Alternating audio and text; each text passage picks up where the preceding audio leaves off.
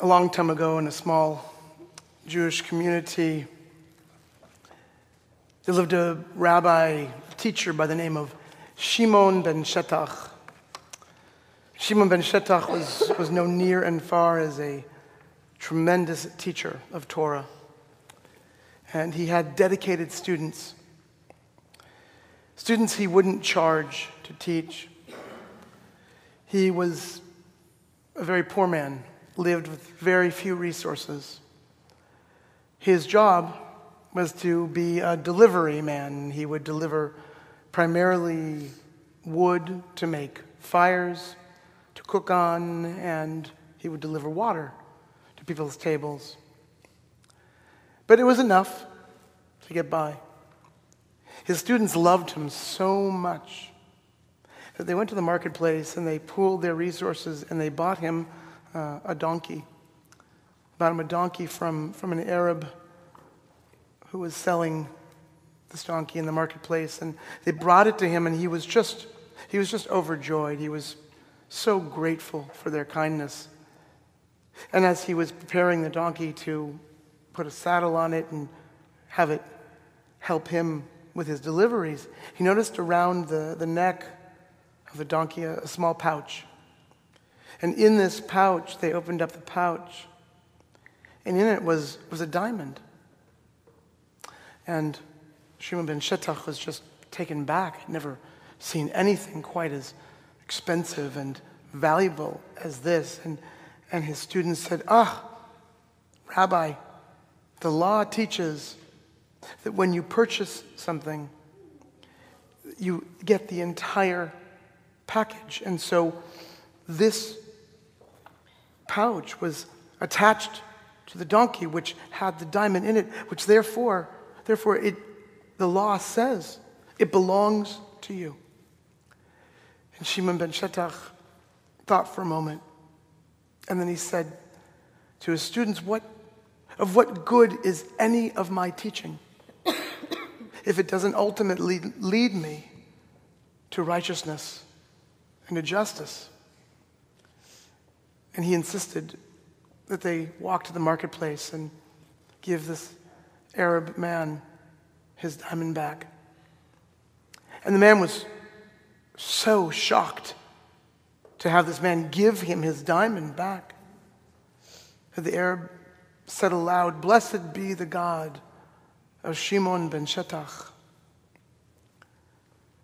Righteousness and justice and fairness and kindness and recognizing that the other is just as valuable as you are.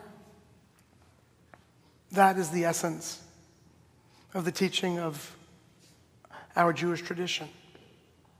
And without it, we will be in the fellowship hall at St. Mark's Episcopal Church for our fifth, it's hard to believe, fifth annual CSK First Night Passover Seder, which uh, is a ton of fun.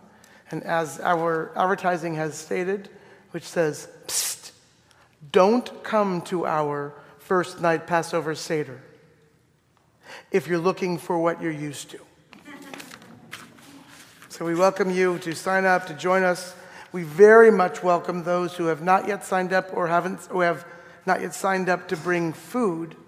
The main courses are taken care of, but there are a lot of items on, on our sign up that need to be signed up for. So we invite you to please do so as soon as possible. So, Passover is coming up.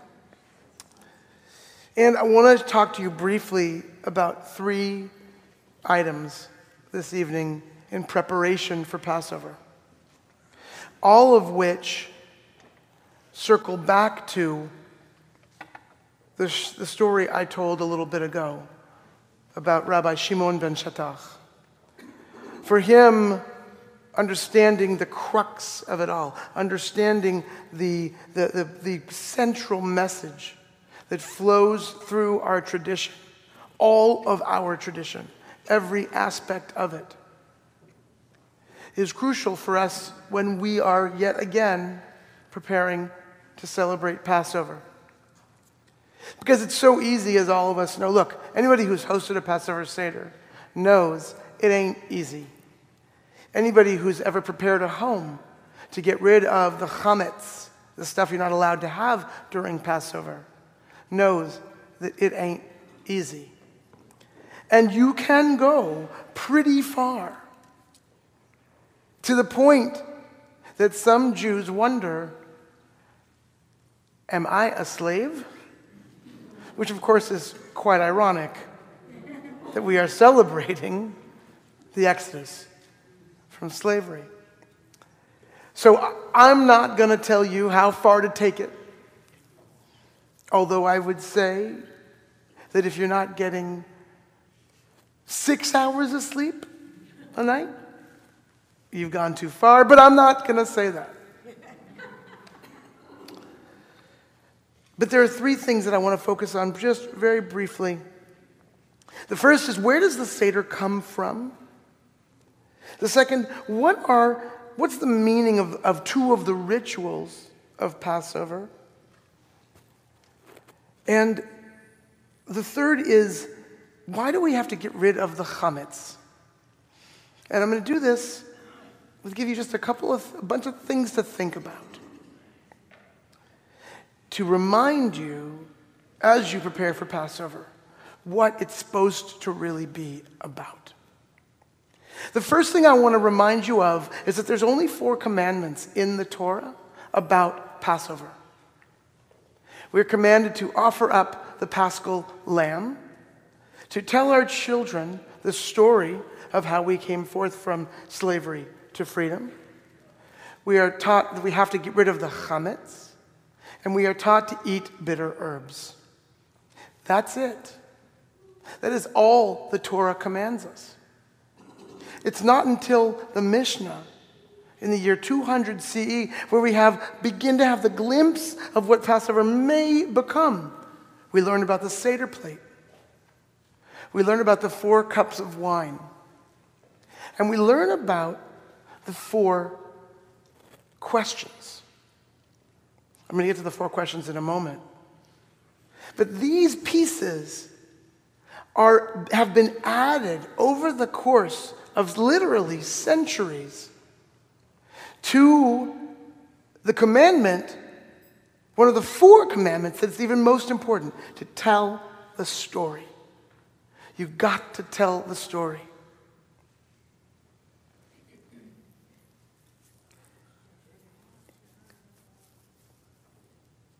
Where does the Seder come from?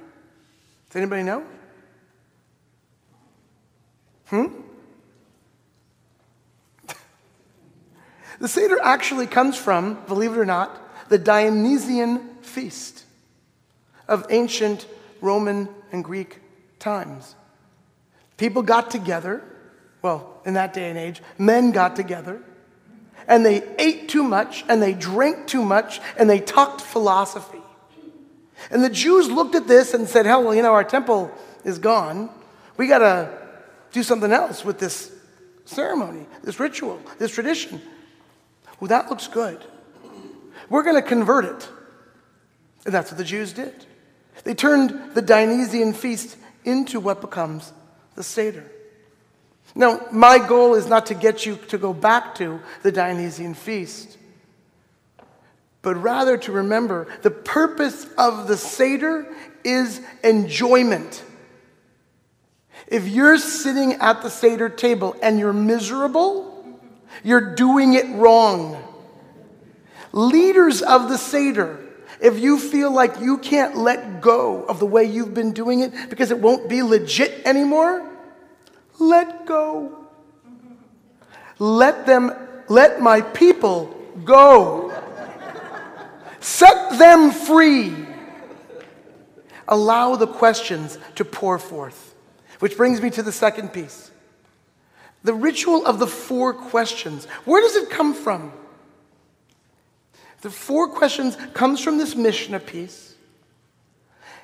What we don't know is what comes before the four questions in the Mishnah. It says, if the children don't have questions that they can come up with themselves, use these. Not, here's the only four questions. We know the answers. And truth be told, there's only one question. Why is this night different from all other nights? It's just the subjunctive, subjunctive clause that changes. Right? Why is this, this night different from all other nights? In that, we eat maror, we eat matzah, etc. But those are only there if nobody else can come up with a question. So ask the people at the Seder, what questions do you have? Right? Look for who the wise child is, not the smartest, but the one who likes rules. Look for the wicked child, not really the evil one, but the one who wants to challenge authority. Look for the simple one, and look for the one who doesn't even know how to ask. All four of those children are sitting at your Seder table. I promise you. I mean, we all know who Lenny is.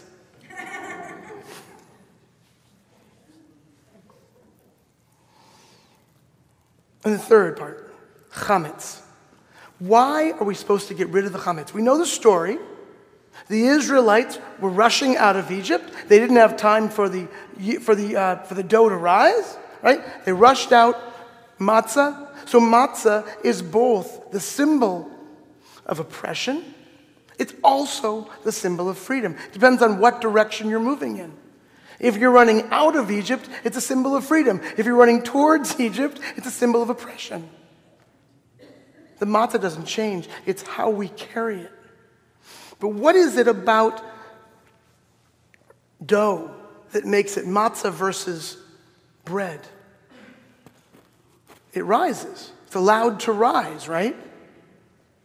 Well, what's bread ultimately filled with? How does it rise? Yeah, it's yeast, but what do you do? You put it in this, I mean, after it's, you allowed it to rise, you put it in the oven and it grows even bigger because of what kind of air, Jody? Cold air? Hot air. Passover is our opportunity year after year to try to get rid of some of our hot air. We can't be free if we're filled with hot air. Because we're always insisting that we're right.